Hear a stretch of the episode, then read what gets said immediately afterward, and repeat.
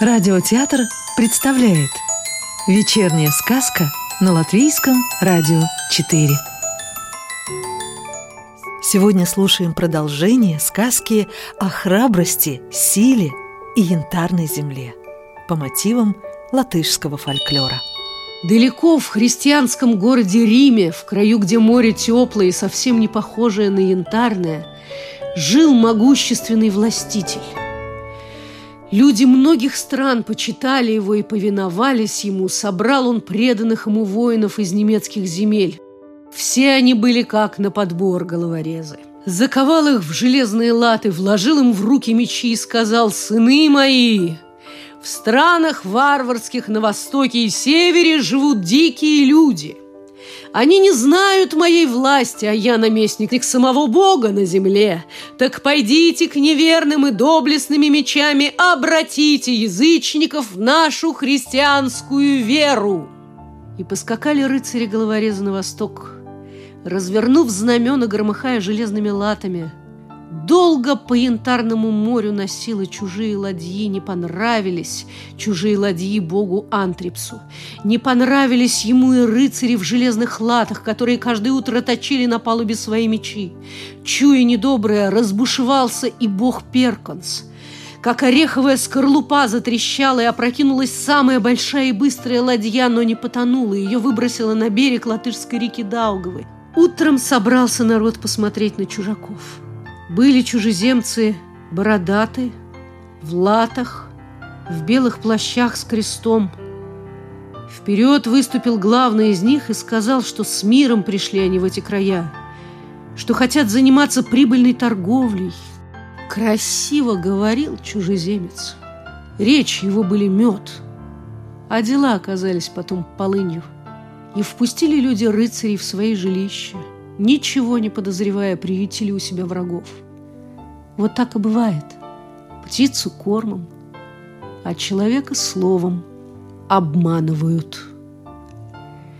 Но не рад чужеземцам был Лачпласис. Однако не знал, что ему предпринять, как поступить. Думал он, думал и решил отправиться на дальний северный остров, где жил старик-отшельник Вайдалот, предсказавший ему необычную судьбу.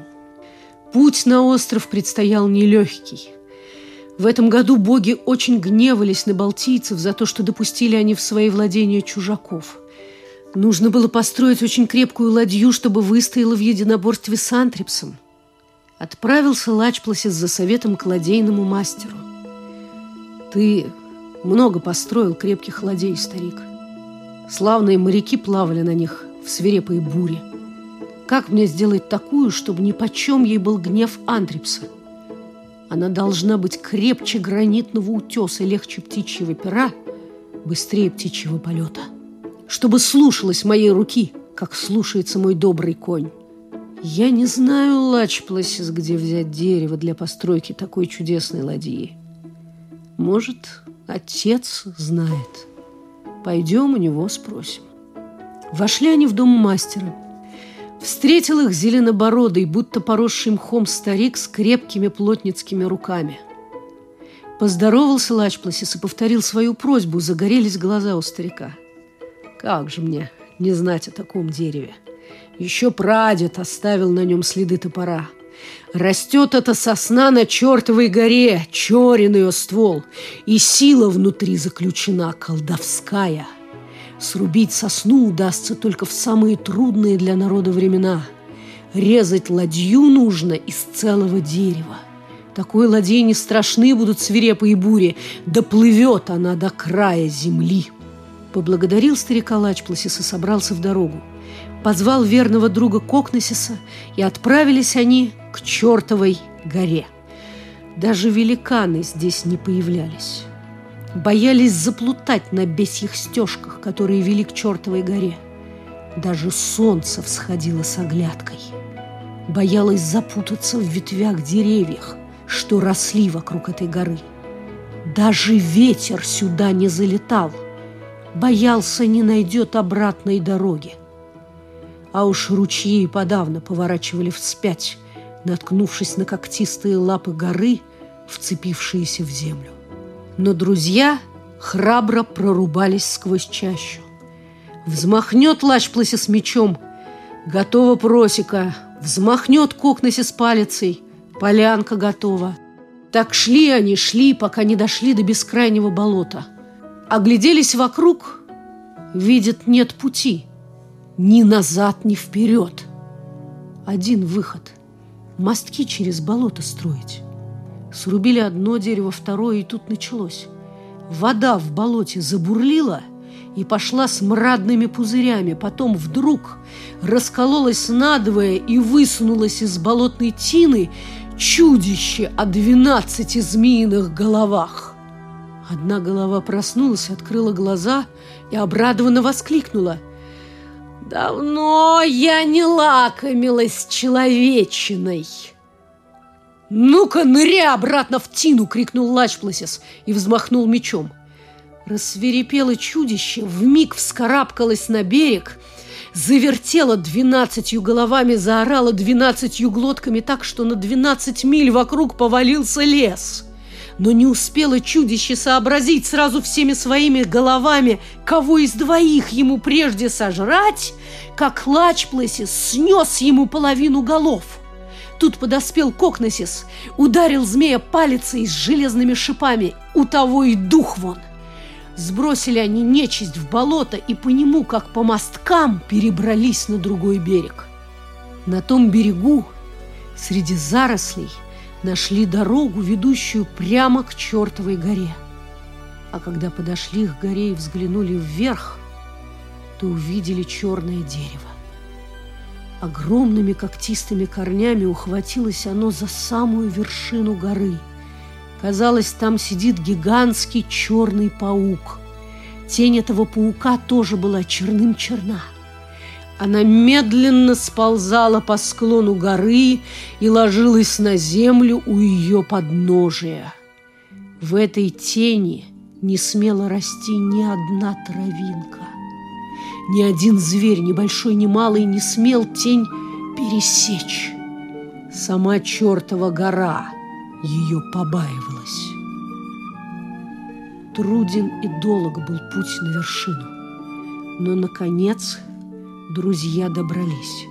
Встал Лачпласис потверже, ухватился за ветки покрепче, размахнулся посильней и ударил по дереву мечом – не ожидал он, что дерево так быстро поддастся. С первым же ударом повалилось оно вниз, а когда упало на землю, то послышалась песня. Будто кто-то внутри сосны на кокло играл. Тридцать дней горели у подножия горы костры. Тридцать дней Лачпласис и Кокносис резали из певучего дерева ладью. При каждом ударе звучала песня. И чем тоньше была работа, тем прекрасней была песня. Работа спорилась, мягким податливым оказалось дерево в искусных руках. День за днем всплывало и снова ныряло в море не очень-то теплое балтийское солнце. А когда на тридцатый день оно снова вынырнуло, то с удивлением увидела готовую ладью, но не черную, а снежно-белую. Дерево, оказывается, было черным только сверху. Толстая черная кора помогала ему переносить невзгоды и бури, оберегала белую волшебную сердцевину. Ладья была готова. Теперь предстояло дотащить ее к морю и спустить на воду. Друзья катили ладью на бревнах, волокли волоком. На седьмой день увидели море. Спустили они ладью на воду, поставили паруса и поплыли. Ладья была Легче птичьего пера, быстрее птичьего лета, крепче гранитной скалы. Была послушна руке Лачпласиса, как его верный конь. Плыли они на север, потому становилось все холоднее и холодней. Мимо них уже нет-нет, да проплывали снежные горы. Где-то совсем уже недалеко был тот самый дальний остров, на котором жил старый Вайделот. Радостной была встреча Лачпласиса с Вайделотом. Усадив гостей за стол, старик спросил, что привело их к нему и что заставило проделать такой дальний и трудный путь. Тут поведал Лачпласис старцу о пришельцах и попросил совета. Как быть? Попросил предсказать, что ждет народ латышский. Зажег Вайделот колдовскую траву и взвился к небу синий пахучий дым. В дыму этом замелькали видения, видимые лишь одному старцу. Чую, недобрые настали времена. Кровью окрасились реки и долины. Чужеземцы пришли на нашу землю и не скоро ее покинут. Черную тень вижу. Она крадется за тобой, Лачпласис. Но ты избранник народа, ты должен постоять за него. Ты погибнешь, но погибнешь с честью. А потом настанет время, и народ вновь будет свободным.